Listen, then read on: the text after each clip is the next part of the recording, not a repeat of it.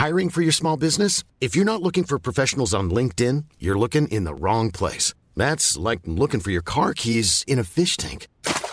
LinkedIn helps you hire professionals you can't find anywhere else, even those who aren't actively searching for a new job but might be open to the perfect role. In a given month, over 70% of LinkedIn users don't even visit other leading job sites. So start looking in the right place. With LinkedIn, you can hire professionals like a professional. Post your free job on linkedin.com slash people today. SRB Media.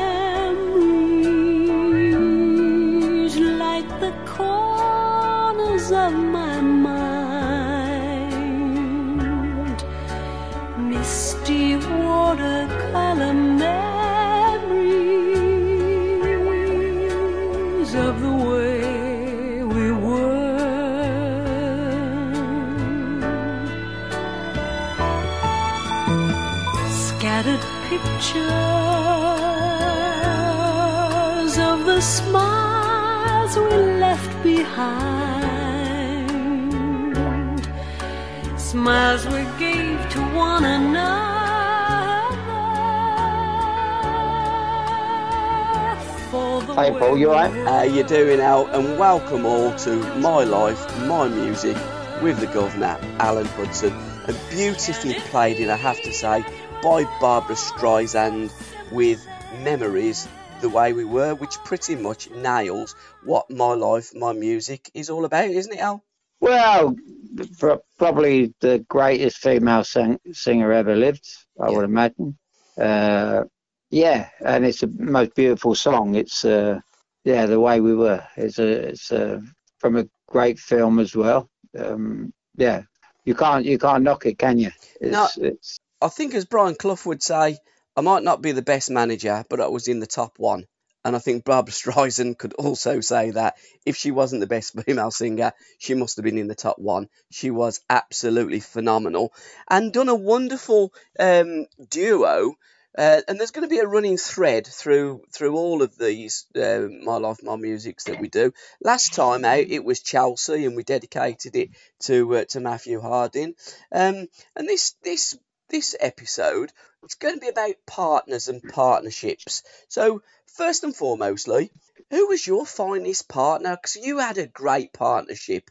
Although when you went to Arsenal, you was injured, but you and Liam Brady. When you look at partners in midfield of British football, you two must have been up there in that top one.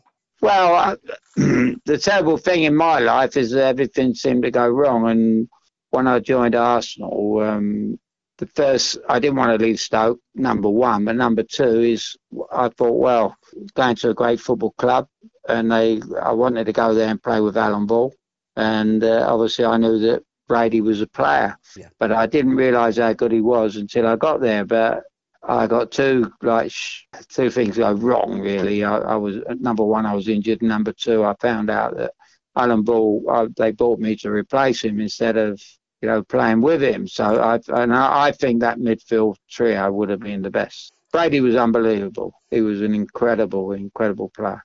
But that midfield trio, you're absolutely right. It had everything, didn't it?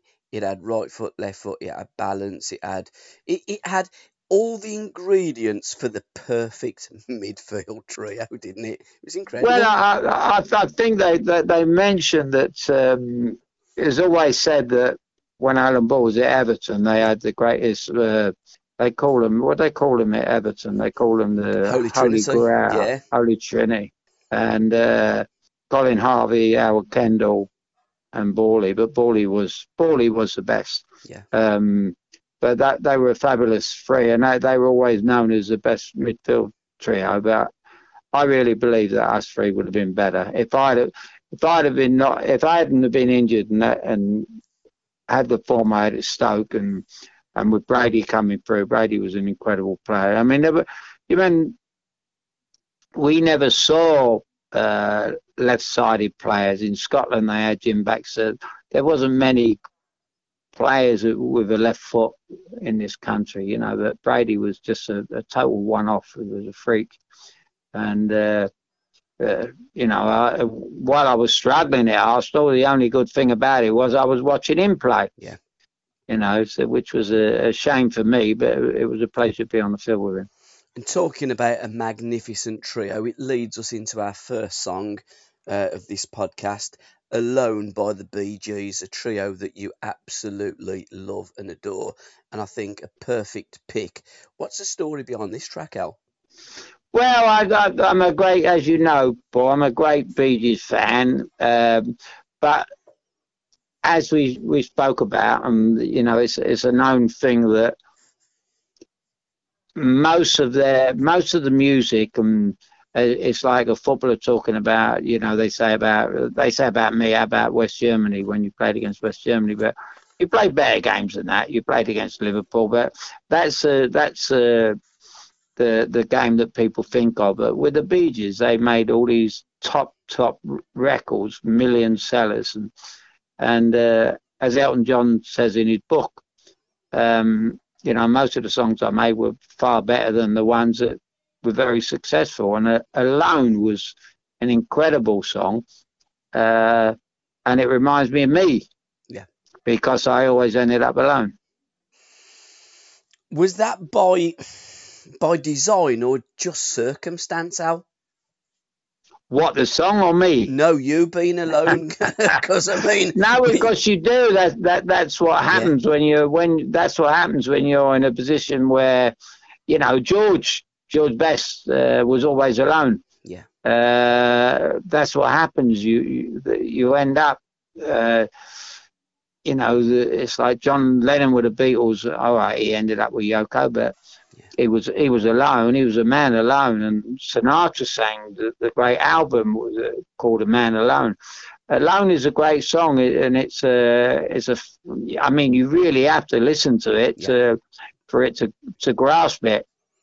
You know, it's a most wonderful song, and out of all there, I'm, I'm a fantastic, uh, big, big Bee Gees fan, and I, I remember when we made uh, "Blue Is a Color," they were coming out the recording studio, and I walked past them. Know, we walked past them, a few of the players, and I was I missed an opportunity to pull them aside, and you know, but I, I wonder what they were doing in the recording studio because we got number five and they never got anywhere. So it's just that's how stupid life is, you know.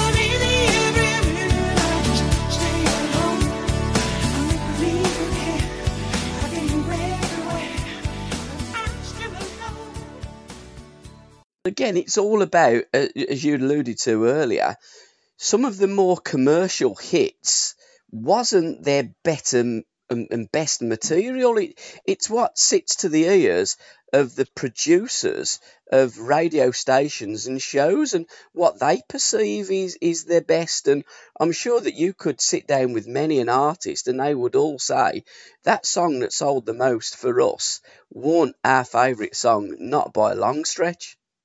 Well, absolutely. I mean, I think the most famous one of all was My Way with uh, with Frank. Uh, he hated it. Mm. He didn't like it. Paul Paul Anka wrote it. Paul Paul Anka wrote it for him, and but Paul Anka sang it. But I think Frank kind of looked at it as a I don't know the, the way he looked at it, but he, he didn't like singing it. He didn't like the song. He, he's noted as saying that I don't like, but he, but when he went on stage, if he didn't sing it, people would scream out, you know, play my way, and he, but he didn't like the song and it's um, it, it, it just I mean that is a one outstanding, one great example of you know songs that can you can get stuck with that really weren't your greatest song. I'm sure he has many a song, you know, which the one that, like you and me, I, I think that's more frank than anything, you know. It, it's it's more romantic. Frank was a romantic, and uh, I think you and me is far better. I'd rather, if I was Gab in the morning, I'd put you and me on and not my way. I, I don't particularly like my way myself. And leads us nicely into track two, which is you and me. We wanted it all in brackets. Absolutely. That's where we went wrong. That's where my marriage went wrong. Uh, I think, and a lot of people's marriage goes wrong. It's it's a story. It's a wonderful song. It's a wonderful story that you know um, every you know a couple want everything and you end up with nothing you know there was a lot of love there but you know it, it ain't gonna work you know and and frank uh, i mean the writing of peter allen is just phenomenal you know and i've i've seen i've got peter allen uh, who wrote it you know do it on i've got him on video doing it and he's just fantastic you know and it, it there, there's a as we've spoke about a, a, thousand million times, Paul, you know, there's a great, great, great story behind every song.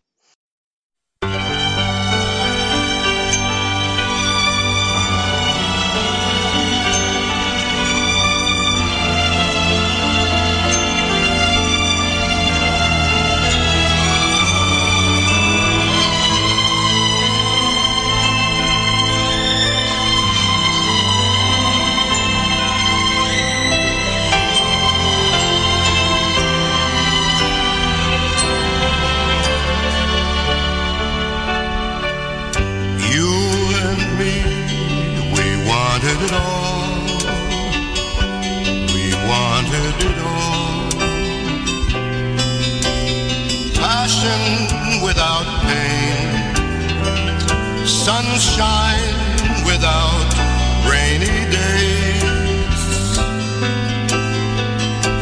We wanted it always, you and me. We reached for the sky, the limit was high.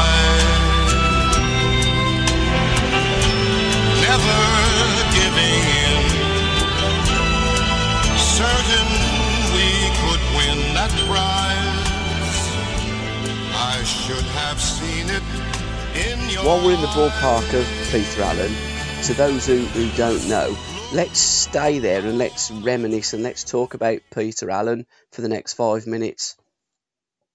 Who was he? What was he? How great was well, he? Well, Peter Allen, Peter Allen, I'd never heard of until I heard Frank sing "You and Me," and I looked him up, and uh, he was um, it was it's an another incredible case of what what's more come to the front today. Years ago, it didn't really matter because everybody was like it, I suppose. But he he was married to Liza Minnelli, yeah. and uh, after while they were married, it, it happened that he come out of the closet. It's like Elton John getting married, and you know, uh, these it takes uh, an individual to uh, a little bit of time to to do that kind of thing. And but now it's just common knowledge, and you, crack on with it. But B. Allen was. He's an Australian. He, he was a, a, wonderful songwriter. He, he, he wrote that song, uh, the other song with Carole Bayer Sager. He, he did this, and he, he wrote three number ones with big, big people, you know. Mm. He was a fantastic artist. But in England, if you walked out and you walk into in a pub or, or whatever, because that's all we do in pubs is have a quiz in it and yep. we question each other. Nobody ever heard of him. Uh, uh, uh, what a talent, you know.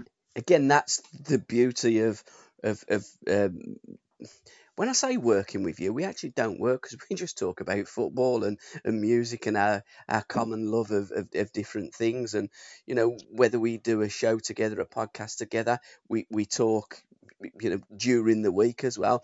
And you've introduced me to so many people that I've said, say it again now, what's the name? And then I've gone on Google and I've looked them up and I've gone, wow.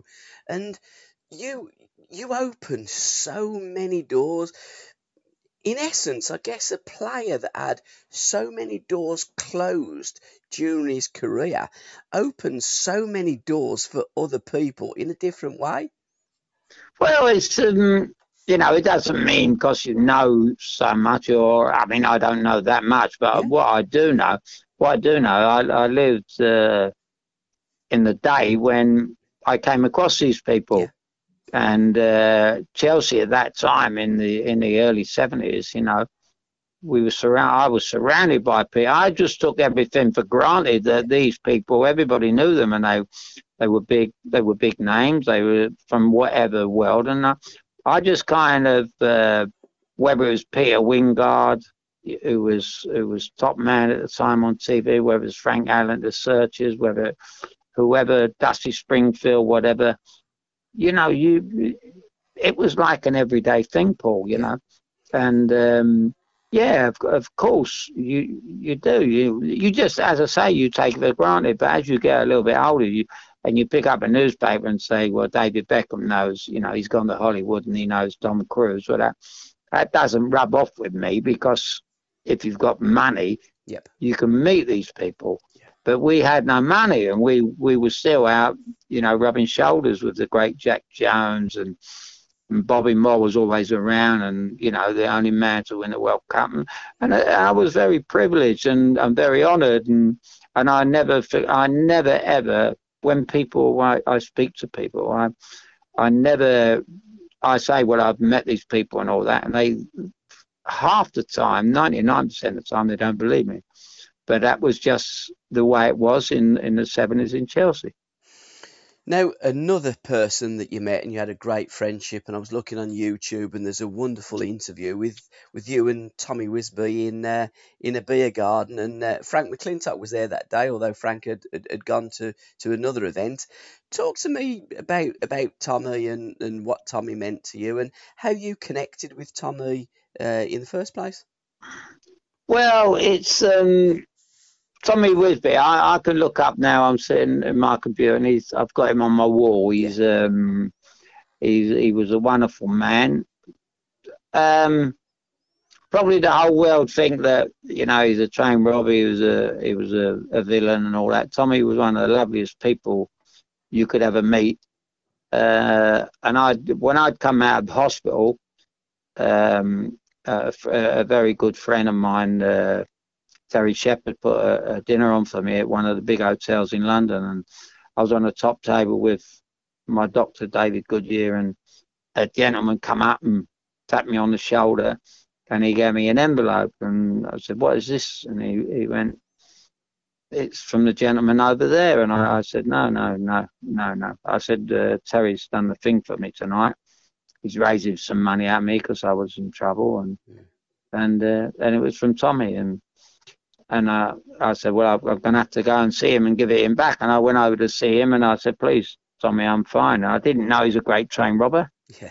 Um, and I, you know, it's amazing. And we become such great friends. And uh, And I remember I said to him one night, uh, you know, because he he got to meet my mother. My my father was gone by this time, and I said, uh, Tom, I'm glad you never met my dad.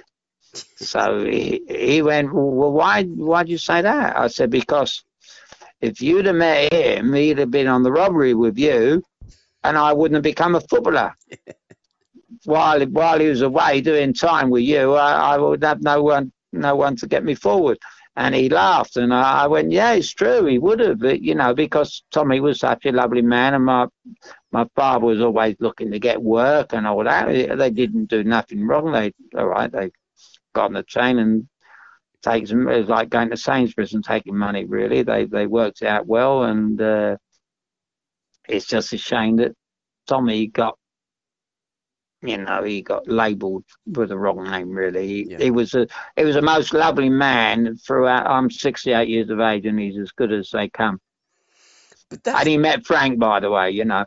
Yes, um, that's a Mr. great story as well that you've yeah, got to tell. yeah, he's um, Tommy was on. I, I wouldn't say was on the run as they call it, but he went to he went when he when he was doing this that and the other and he went to vegas and Tommy liked a good life, and he he wasn't he he was far from flash or nothing like that. He, you know, he he was like everybody's dad, you know.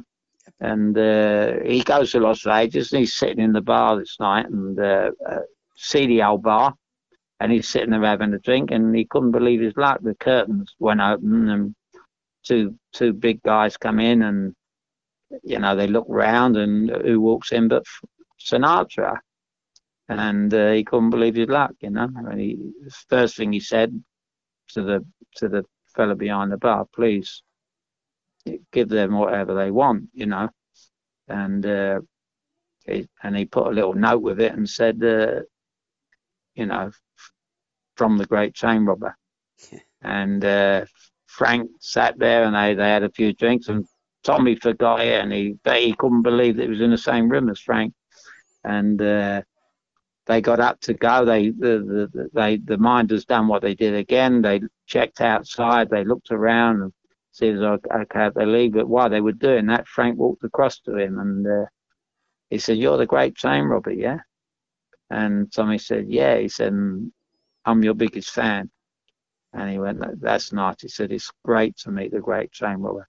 I mean, what a lovely moment! Can you? It's like meeting Beckenbauer, like meeting, you know, Pele. It's it, it, what a what a wonderful moment. So he'd met his hero in the most incredible under the most incredible circumstances. Fantastic. But Tommy deserved that yeah. because Tommy Tommy was a wonderful man. And he was also a big fan of Charlie George. Was was Tommy an Arsenal supporter? Because listening and watching that that that um, video that, that you cut there, where where was the pub? Where was the beer garden? that was his local pub over in North London. Yeah. And uh, it was a, it was a day of his book. His um, book launch, wasn't it? Yeah. Yeah, yeah. And uh, I said, well, look, let's do a little, uh, let's film this, and we filmed it. And he's very, very, he's a very shy man. Yeah. You know. And I just said to him, your greatest moment. And I said, surely it's got to be watching Liam Brady. Yeah. And and he said no. He said meeting Frank. uh, so, uh, but he loved football. He loved football. He loved music. He he was one of those that you know. He was one of the old school that loved going out on a Sunday, get dressed up like the old school did, and he loved pub singers and all that. But Frank was a man, and uh, and he just he just loved his football, and he loved Arsenal. He loved Arsenal. Now, a wonderful artist uh, up next is um, is Elkie Brooks. Don't cry out loud. What what's what's behind the lyrics or that song? And did you ever get to meet Elkie? No, I did. I one of my great regrets. Um, you know, I miss Dusty. Yeah. Um, but uh, I would love to meet. I, I think she's the most wonderful artist. Uh, but it just happened. I, I, I was on, uh, strangely enough, it, it's not much the music at them times. But I've been away. From, I've been away from America for four years, and I come back and play for Stoke. And I, I was rooming with my good friend Peter Fox, who was a goalkeeper at Stoke. Yeah. And yeah, we were we were big pals, and and he had this uh, Elkie Brooks uh, thing, and I, I've always had my music with me, and he put this on, and you know, Pearl's a singer and everything else, but you know, this this girl could sing, couldn't she? she I mean, if she'd have been if she'd have been around today, you know, there there'd be no stopping. She's as good as she was good as anyone. She had the most fabulous voice, and uh, and again, Peter Allen wrote that, you know, uh, which was it's uncanny really when you think that different from Sinatra to Elkie Brooks to someone else's song we got there. You know, he, you know, fantastic so- songwriters, you know, and put the music. But she was she was a great artist.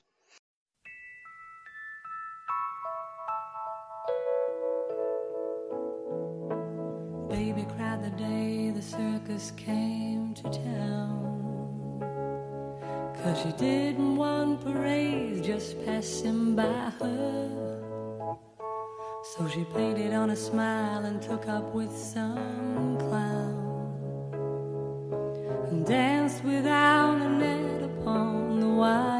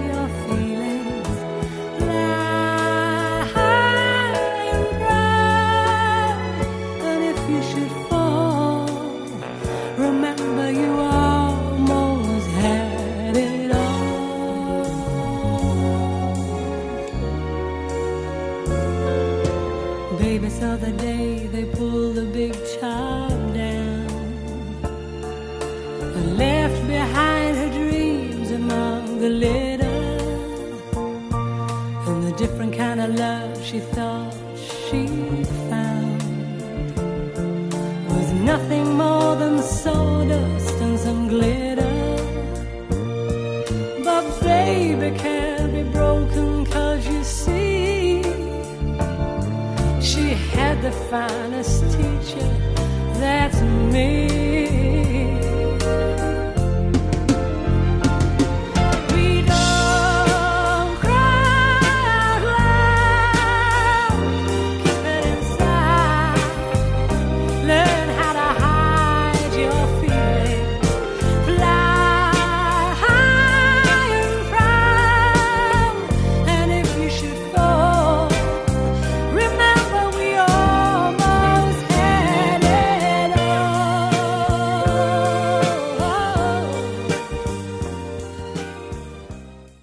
that's the thing with songwriters. They they write songs and I guess in, in some situations they write certain songs with an artist in mind and then sometimes they write a song and think, hmm, I'll tell you who'd sing that great.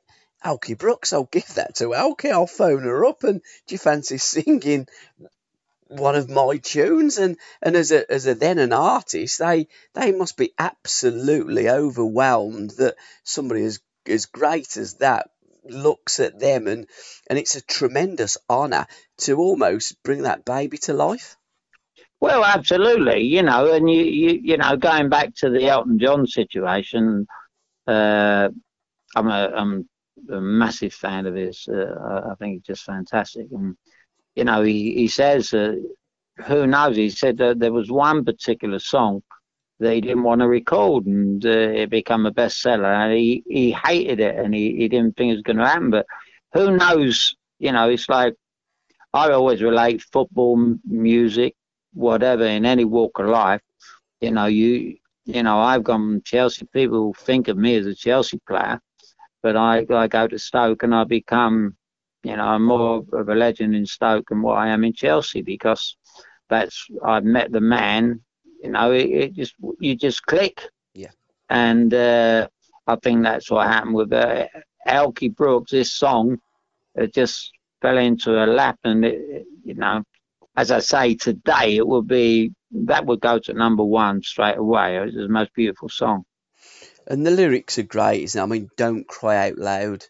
You, Yeah. You know, and, and, and you again being the artist that, that you are, you love to go behind those lyrics and listen to that them lyrics. I mean, I'll phone you up, especially if I phone you up in the morning before you've got on your bike, and you've you've got so many beautiful love songs on there. And you know, for people that don't know Alan Hudson, have opinions of you because they think they know you and they watched you play, but me knowing you like I do, you have got such a romantic streak through through you. Well, it- just runs through your veins, romance, doesn't it? Well, yeah, and, and I think I think at the end of the day, being a romantic is uh, wonderful. It's um, and I think that goes hand hand in glove with uh, being an entertainer as well. If uh, you know, we've we've done this thing about Jack Grealish recently, Yeah. and how, how great he is, and you know, it's the working man's ballet again, isn't it? Yep. You know, it's uh, you watch Jack Jack Grealish play football in in t- like today, like we used to play, and it, you put music to it, and it's a working man's ballet. The way he moves, and you know, it's. I remember it's when I was at Stoke and Shirley Bassey, they put a Shirley Bassey song to to me, you know, moving with a ball, and it was something about the way he moves. You know, well, that's Jack Grealish. That's um, he gets the ball and he's poetry, you know, and you can't beat that. You know, so music and it's all goes. It's all the same thing. Romance. It's all love, isn't it? It's Yeah. if you don't love it, you don't do it. You know, and uh, this is why we love this boy. And and he, you know, if he'd have played in the same team as me at Stoke, you know, uh, it would have been wow. You know, the, the fans would have gone crazy. You know, who they love most. You know, Would but you, put you got to put music to it. You know. would you say that Jack is the most, the closest player to you in, in style of, of the modern day player, Al? Um, I would think that he, he he's a little bit he's, he's more my kind of style as regards looks and the way he is he's built. But I would I would say he's he's the first thing we the, the closest thing we've seen to Gascoigne. Yeah. As the way he plays and he goes forward and all that, but as he he's 24 now, and in a couple of years, I think he will be a little bit more like me because he'll he'll slow his game down, and uh, what he'll do is he'll he'll he'll do it the, the right things in his half of the field, and and you know you you you don't reach your peak in this game till you're about 27, Yeah. and he, you know with the right, who knows he could be playing for Real Madrid in a year's time. Who knows? He's that good. Um, you know, but in the final third, give the ball to Jack, and you know he can go past people, and he just he just breezes past them, and that's why, as we spoke the other day, he gets fouled so much. That's the only way they can stop him. And that goal that he recently scored at Old Trafford was of, of, of sublime ability, wasn't it? Well, some people can do. Some people do that once in a lifetime, but he's he's worthy of doing it. You know, he doesn't really get in that, them positions too too often. But I think he's just the last, really, since they've been in the Premier League, he, he's just becoming of age now. Yeah. He's he's. I think he's been lost for a couple of years, and you know he's been. They give him the bad boy image, and he done this off the field and all that. But I think it's again, it, as we've spoken before, Paul. It's all about having the right manager to take you down that road. Like that. This is why I'm a great, great fan of Ferguson. You know, if he'd have played under Ferguson when he had the great team, he would have fitted in beautifully into that team.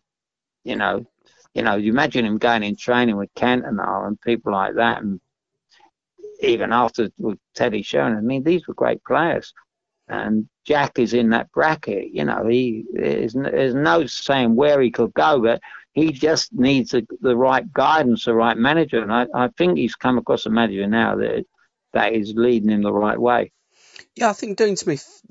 I always judge a manager when they've done a couple of gigs. I mean, he was deemed the Ginger Mourinho when he was at Walsall by the local press.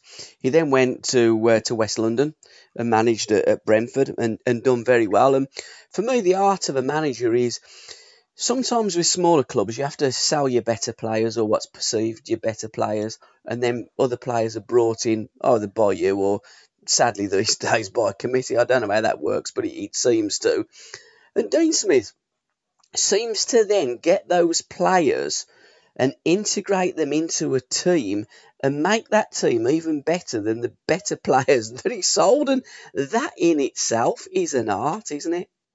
Well, it's like um, being a manager is no different than being a player. You know, you you learn your trade. Yep. And uh, and you know, some of these managers start at the bottom, and they they work their way up. It's like footballers. You know, the I remember, you know, with uh, Beckham, with um, East, Alex got rid of him to send him to Preston to. You know, and he said, "Look, you know, go and play with them, and then you'll realise what you're playing with here." kind of thing. You know, it's it's that it's a it's a learning process, a learning curve. Uh, this fella's been where he's been. You're you're not nobody walks into football and becomes uh, the best manager. I mean, you you've got uh, people might argue and say, well, Mourinho did it, Porto, but he done it in a very different way. He's not a he's not a football man as such. Mm. He's a he's successful, he might win another three Champions League. But that doesn't. How many players? Uh, how many players has he really produced? I don't think he has. No. He, he, he might get good teams and he, he knows how to win, but winning is not always the right way to go. Uh, we won the World Cup in '66 under Alf, and it's the worst thing ever happened. I think with Mourinho and players, managers like that that that want particularly players, and I think you're absolutely spot on there. When they go into a team and manage, they tend to get them good players, the top players on side. Like for instance, what he did at Chelsea, didn't he?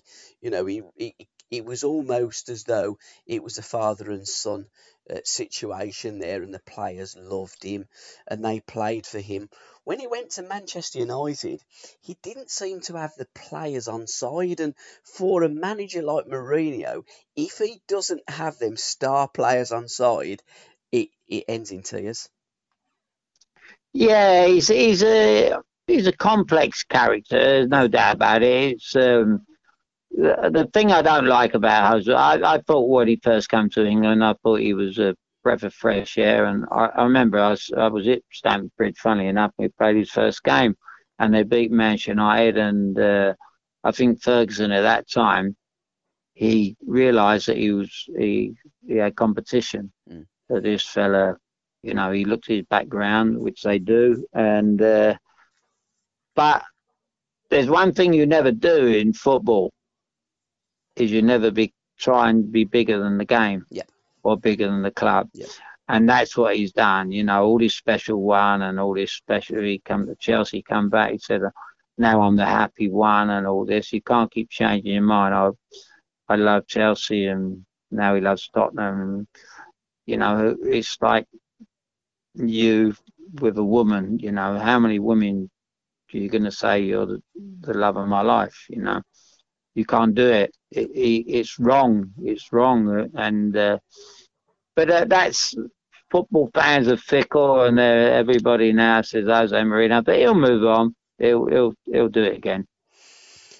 Absolutely. And, and it is, as you say, it's it's like a love affair, and and fo- football won't change, life won't change. It, is all about love. It's all about partnerships and, and partners, and um, the most beautiful girl in the world, Charlie Rich. It, it leads us into our next song. Who was the most beautiful girl in the world that you met, and what is the story behind this song from Charlie? Well, um, I thought I'm I'm trying to work out who was actually. um, no, it was, uh, the the reason I stuck that in, Paul, because Yeah. it was a great it was a great time of my life, and uh, I moved to Stoke. It was 1974, and uh, a good friend of mine who just turned 80, called Eric Skeels at Stoke. He, he marked me at Chelsea in one of my first games, and we become very close friends at Stoke. And he he had a pub in Stoke, and I was living with Geoff Hurst at the time. Strangely enough, I just moved up to Stoke, and uh, I remember going into Elfish pub on a Sunday, um, and uh, this song was on the jukebox all the time, you know, and it just, and it just goes in your mind, doesn't it? Hey, and I was, and I was split up with my wife at the time, and she was, in my eyes, the most beautiful girl in the world. Um, but it all went wrong. We- We got back together, but at the end of the day, what a song! You know, it catches the imagination. It's um, it's a song that you know to sit down and write it and and and to have him sing it, it was, it was just it was it was wonderful. But that that's why it always sticks out. And people say to me, "What what happened to Stoke?" I said, I remember the first few weeks I was there. I used to go in this pub, and it was we always used to put it on. And uh, and if you play it, if they again, if you brought it out today, it's a it's a top top song, isn't it?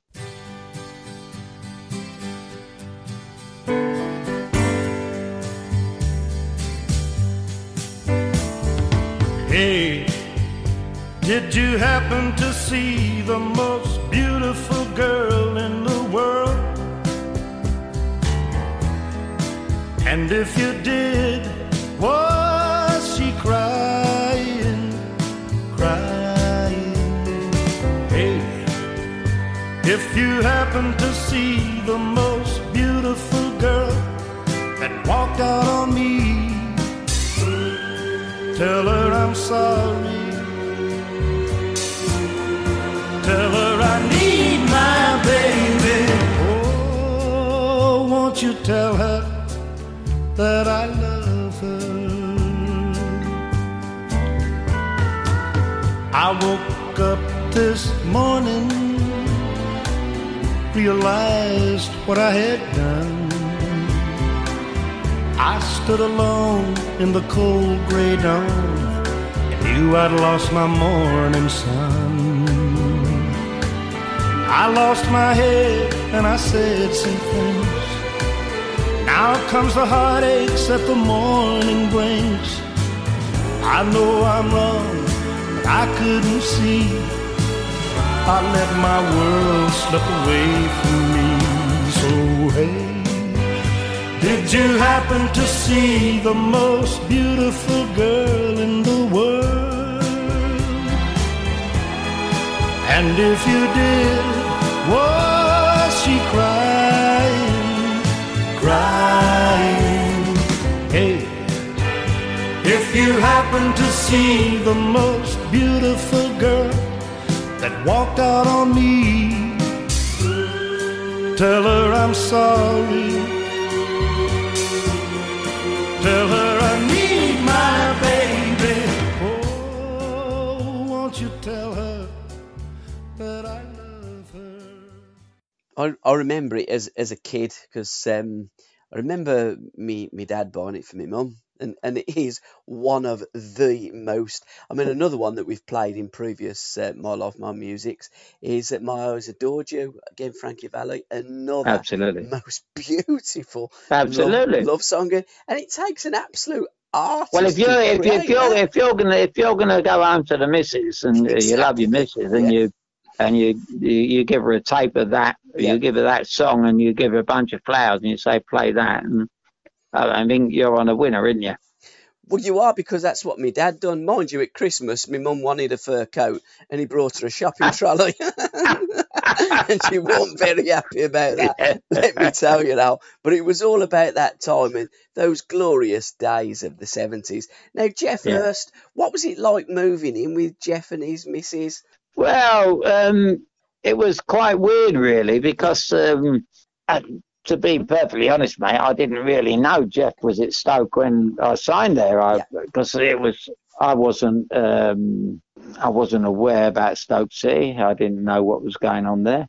Um, and then I, I, moved there, and all of a sudden, I, I read my my boss told me that I was moving in with him, and I said, no, no, I want to. I'm going in the hotel. He said, you, if you think I'm going to let you run around Stoke on your own, and and that's how it came about, you know. But um, it, yeah, it was strange. When I mean, a lot of people, I, I suppose there are a lot of people that will think, God, it must have been great living. I mean, they they he's in awe of some so many people in awe of him or think, you know, he scored a hat trick in the World Cup. Uh, there I am living with him, and you know, I don't really want to be there. I want to be on my own.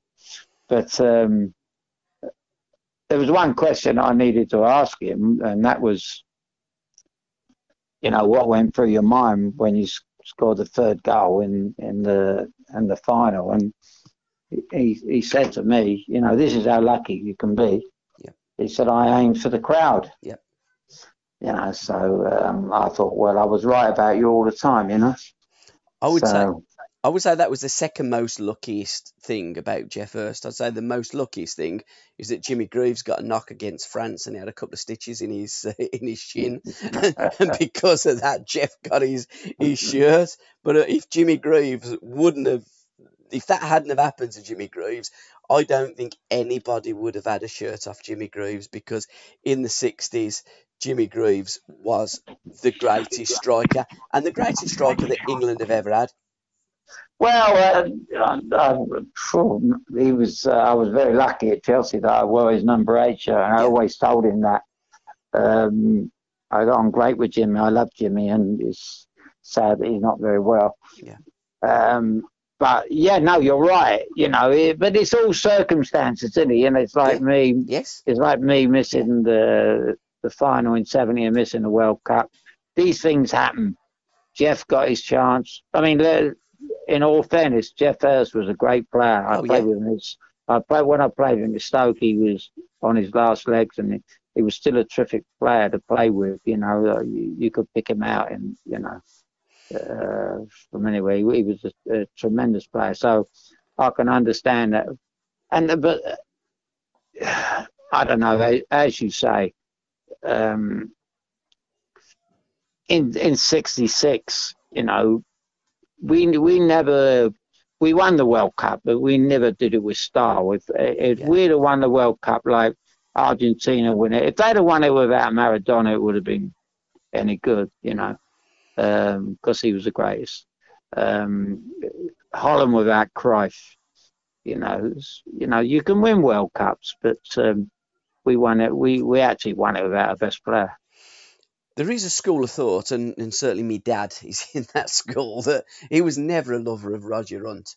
I mean, I remember growing up, he, I don't know what happened, but um, my dad didn't like Roger Hunt. And I think you could argue that Jimmy Greaves and Geoff Hurst would have been a better partnership than uh, Roger Hunt and Geoff Hurst. Well, I, I don't, I, I, I really, uh, Jimmy. It didn't matter with Jimmy who he yeah. played up with, you know. Yeah. It's, um, but I don't, you know. Uh, I spoke to a lot of scousers and I asked them about Roger Hunt, and they, but uh, again, football supporters are fickle. Yeah. Um, I, I played in his testimonial. I think Chelsea we played up there in a testimonial years ago. Mm-hmm. Um, once again, you know, you can score all them goals. You know, you, uh, I mean, Gary Lineker scored all them goals. You know, yep.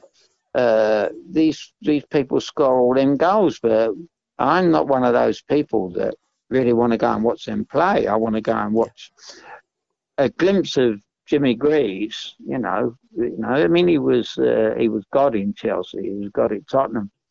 Uh, he was just something so completely different. He he he again he was a working man's ballet. Yeah. Um, but people like Roger Hunt, with no disrespect, he was, you know, he. I think I've watched so many films of the World Cup, and I don't know how many times Roger touched the ball. Yeah but he did a job for Alf. You know, they they do a job. and that's what that's what England did. They, they were a workman workman-like team in 1966. Uh, but you know, when you watch four years later Brazil win the cup, you know, you think, well, it's it's a little bit different. You know, well, you got to win it in style, and you got to have your best players in the team. And I think if you look at England in 1970 as well, there's, you know, we've spoken about this before. There's, um, there is an argument that England were better in 70 than what they were in, in, in 66, although England ultimately got knocked out in, in 70 and won the World Cup in 66. And I know Jimmy Greaves, well, I don't know Jimmy personally, but I've watched YouTube clips and I've, it's come out of Jimmy's mouth that Jimmy's in his opinion, England's finest team was when Johnny Haynes was in there, and it was in 1962. Well, I mean, um, the only difference is with people like Johnny Haynes, you know, they, like myself, he, he probably wouldn't have got picked in uh, around later on because he was uh, very dominant. He was he was a magnificent player. Yeah unbelievable. But they didn't want players like that later on because he was too. Play used to go. I was a Fulham supporter when he was uh, the top man there, and they don't want players like that. They didn't. England don't want players like that. They they would rather have. You know, we've gone from. You know, in mid. We did have a midfield in 1966. Uh, you know, we had a I don't know, we had Nobby Stiles and I don't know who we had in midfield because there wasn't no there wasn't no build up. It yeah. was all it was all I don't know the, the word for it actually. Uh, and and and then in I think you're right what you just said in 1970 we were completely different. We had we were far better in 1970 and very unfortunate to to get knocked out.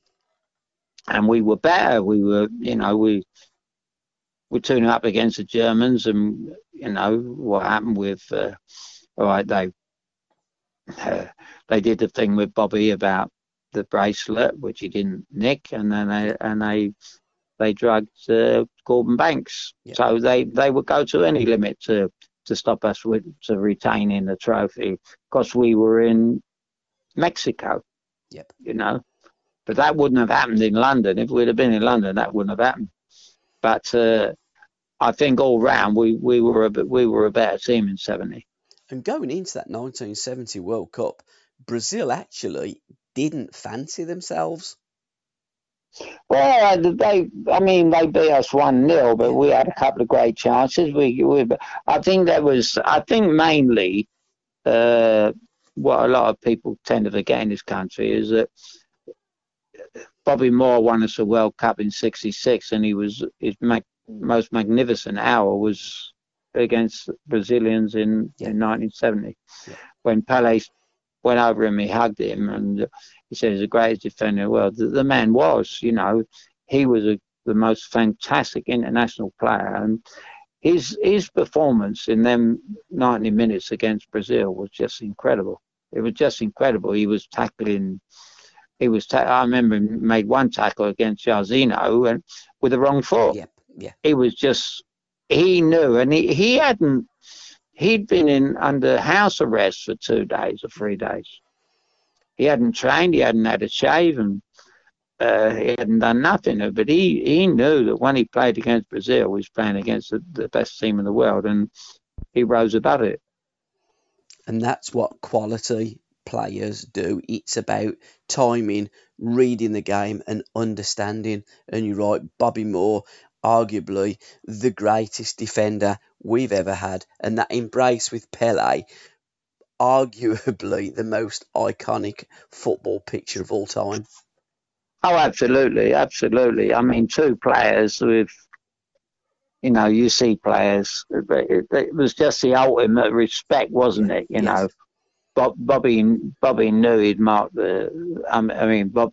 I mean, I I played against Pele that same year. That was my first season for Chelsea. I played against Pele, and he was playing for Santos. Uh, I was playing for Chelsea, and we played. Uh, we played them in Kingston, Jamaica, and uh, just to be on the same field with him was a bit eerie, you know. Uh, there's this fella, you know, coming to the end of his career.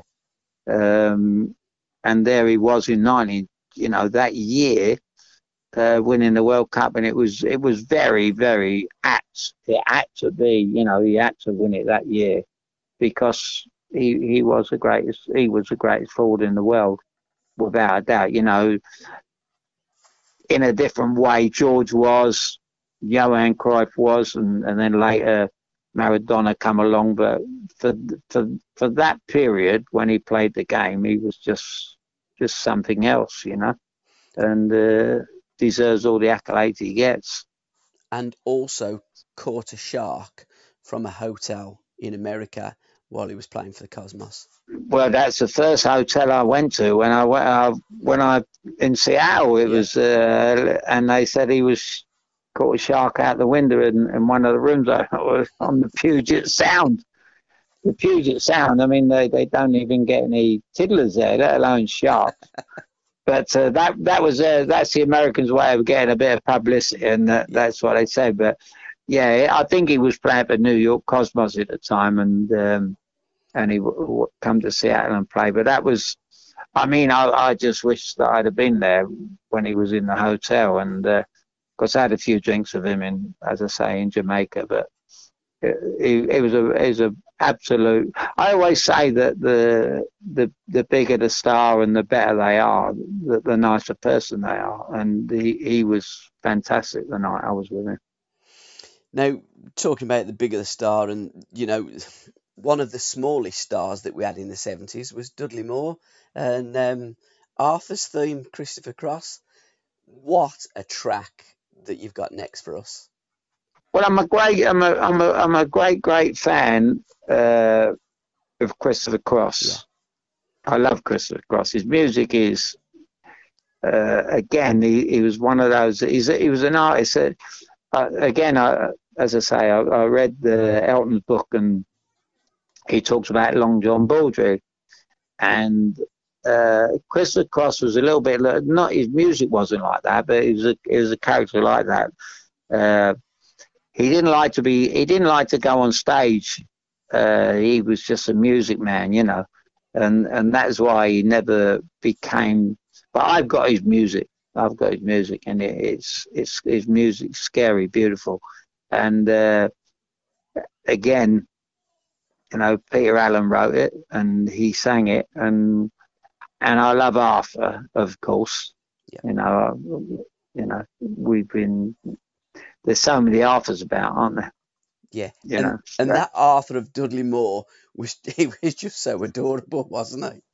Oh, he, well, he was a. I, I remember when he when he done ten, Mm.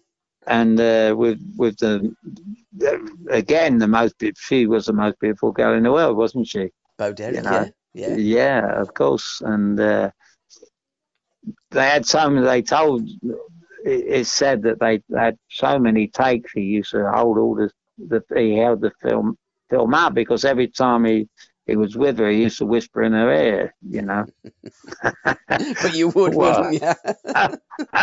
well, you would, and he did.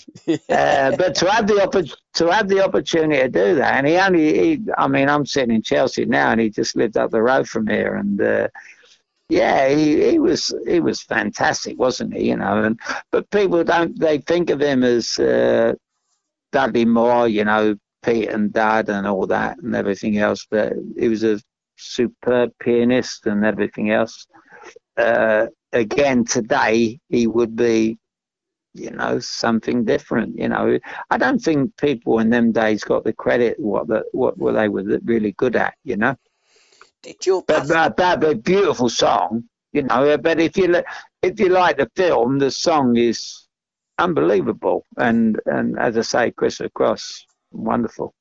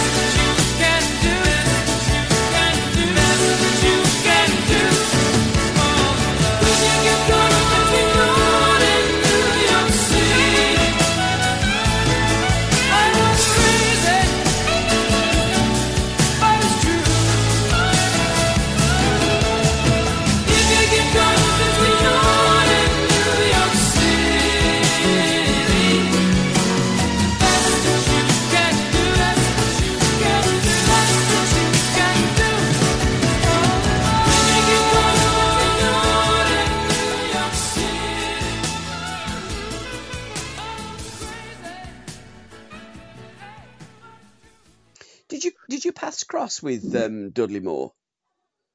No, I, I, I, I didn't. No, my actually, a, a cousin of mine robbed his flat.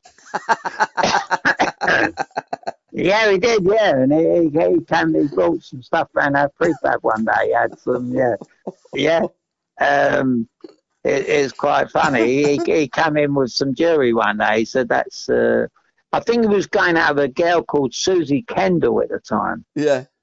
yeah, she was an actress, and uh, but you know that was Dudley. You know, he he he was another one. He was probably. I wouldn't say he was as good looking as George Best, but he was a fantastic yeah. character, wonderful character, and he, he he just, as he did in Arthur, he would just made everybody laugh, didn't he? I mean, how how fabulous is that? I think it's a tremendous gift and one of the greatest gifts to be able to make people laugh. Another yep. star and, and character in um, in London in, in those days, although she was or, or he was born in Liverpool but moved to uh, to Chelsea, was April Ashley. Your paths did cross there, and she had a, a, a restaurant, didn't she, in London? she had a she had a restaurant in Knightsbridge, and yeah. uh, it, it, was quite weird because my my friend he, he was uh, he, he, used to drive for a fella called Ben Colman. He was a you know the Mustard family, yeah. and. Uh, obviously, Ben Colman used to go down to this restaurant, and my, my friend said to me, you know, he said, "What a lovely restaurant." And he went, "Well, it's April Ashley's got out." I said, "What do you mean the April week was the first sex change, wasn't it? Yeah, yeah, yeah. And uh, we went down this night and we sat there, we had dinner, and uh, one thing led to another. I found another friend of mine. Said, You must come down and see this because I'd never seen nothing like it. A man as a woman, uh, and she was absolutely stunning, yeah, beautiful you know, and, and we sat at the table and it was it was quite something, you know.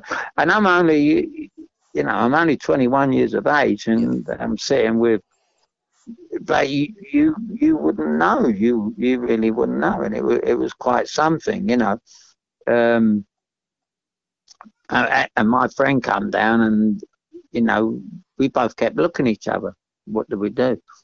You know, uh, obviously he went home and I I actually dropped her off or him off in a in a in a in a black cab on the way home. So, but it was it was something, you know. The, but that that was the time, wasn't it? You know, uh, and never thought two ways about it. You know, we just got in a cab and you know, I I don't even know if I hugged her or him or whatever, but I I just thought, wow, you know what's going on. But if you didn't know Ashley, you you know you you could have made a wrong move, you know. But a model as well, wasn't she? A very attractive lady. Beautiful. Yeah. Absolutely beautiful. Yeah. I mean, I don't I don't know what he what she looked like as a man, but Christ Almighty, as a woman, she she was she was a beautiful, beautiful, yeah, yeah, unbelievable. You you actually had to be there to believe it, you know. Uh, but she's one of those that today should be in the paper every day. Yep. Yep. Hugging the headlines and doing this and that and the other. But she wasn't one of those people, which I love. You know, she uh, took the back seat, just lived life in her own way. As I say, I dropped her off in a cab and she lived on the corner, of actually where I used to live in Elm Park Gardens in Chelsea. And uh, just absolutely well, I don't, I don't know. It's um, it's a, it's a strange one because it's a little bit like my friend Frank Maloney. You don't know what they go through after they, what happens with this business, you know. And we don't know what they go through before that transition, do we? Well, absolutely, mate. It's yeah. mind-boggling. It's mind-boggling, and when you when you hear people going in hospital and you know, have operations and all that. You, you know, it's uh, yeah, it's it's something we'll never ever ever work out. You know, and uh, as you know, I know that uh, Frank's a good friend of mine, and I think he's starting to get some kind of regret. You know. Well, Al, we've come to the end of uh, of our part six of the uh, the podcast, My Life, My Music. We started with Barbra Streisand, and it was all about partnerships. So we're going to go out with Barbra Streisand and Barry Gibb, and Guilty. What's your take on that song, and have you got any words to uh, to back up the the lyrics and the music behind one of your favourite songs? Oh, of course, two of my fantastic artists, and Yeah. they, you know, uh, to get them to, I, I, I always put it on, and uh, when Barbra had the thing in her back garden, she had the party in her back garden. It was a charity thing. I think it was about five thousand pound a ticket or something. It was banged out, and she was singing, and uh, she started singing, and nobody knew he was there, and he walked out from behind and through the through the, the trees, you know, and he was dressed in white, and she looked fantastic, and you know, that's probably me, and it guilty, Yeah. Al, but uh, that can be all of us. That can be all of us. We're all guilty. Well, we are, aren't we? Yeah, we You are. know? Yeah, none of us are. None of us are innocent. None of us are perfect. So Me on, me lord. till next time, Al.